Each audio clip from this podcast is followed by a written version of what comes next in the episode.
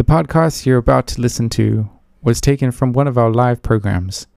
If you don't already listen to Radio Maria Live, you can do so on DAB in selected regions of the United Kingdom or by downloading the app. Just search for Radio Maria Play. All the Radio Maria podcasts are conveniently stored on this app. We'd like to thank all our listeners who support us with monthly donations so that we can continue to be a Christian voice by your side. To find out more about becoming a monthly supporter, visit www.radiomariaengland.uk.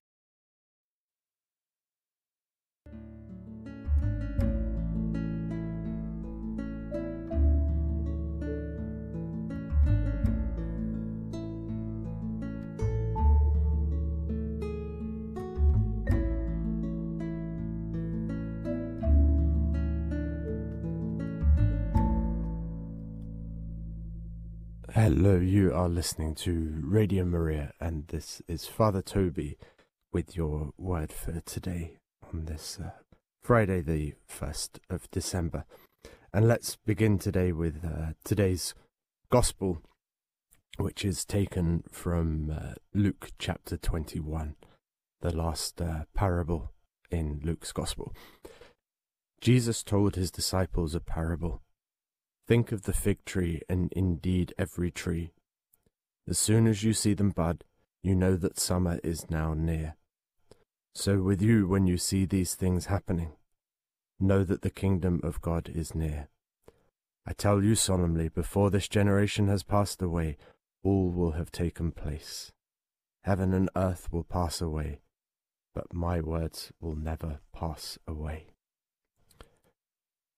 One of the best books that I have read of late is Faith, Hope and Carnage, a book length conversation between Nick Cave, who is an Australian singer songwriter, and Sean O'Hagan, an Irishman and journalist for, amongst other things, The Observer.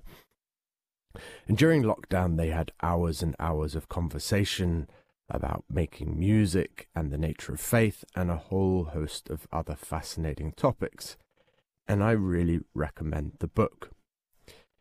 Anyway, last night I was fortunate that two good friends took me to go and see Nick and Sean in conversation in the flesh at St. Martin's in the Fields. And it was a packed church and an event put on by the organisation Intelligence Squared. And I really enjoyed it. But I did also find it a little surprising and disappointing on one level. Now, both Nick and Sean are reflective, cultured, intelligent men, and I think God is definitely working in Nick and through his music. But this was a conversation in a landmark London church sponsored by an organization called Intelligence Squared, and much of the conversation about religion just was not very intelligent. At one point, Nick Cave said that what he loved about Christianity most was its mystical character and that it was more a collection of intuitions than anything dogmatic. And this just is not true. It's interesting to listen to because this is an intelligent man's viewpoint, a cultured man's viewpoint, and it was clearly a popular one with the audience, and it suits the idea that religion is deeply personal, which is something that Nick kept on emphasizing, an emphasis which actually have to say, I think was at best paradoxical given his songs are so deeply religious and that he's published a book length conversation on religion.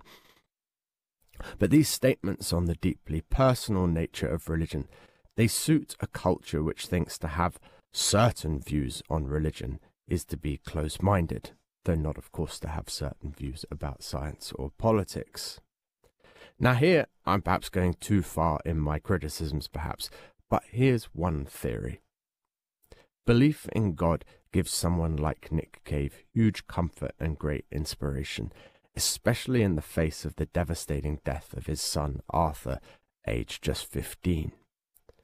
But there seems to be an absence of intellectual courage in Nick Cave to fully explore the claims of Christianity, because Christianity is not a collection of intuitions.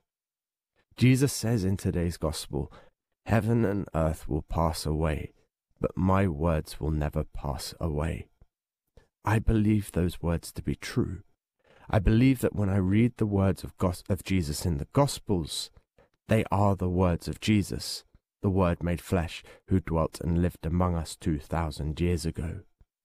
And I do not believe the words of the Scriptures to be his words on the basis of some intuition, though their beauty and their power does help me intuit their truth. I believe them because they are handed on to us through eyewitness testimony. There are people who lived and walked with Jesus who claim to have handed on his words. And each of us can investigate the arguments for and against the reliability of this testimony that has been handed down. You can read an excellent book such as Brant Pitre's The Case for Jesus, which weighs up the evidence. You can read Lee Strobel's The Case for God.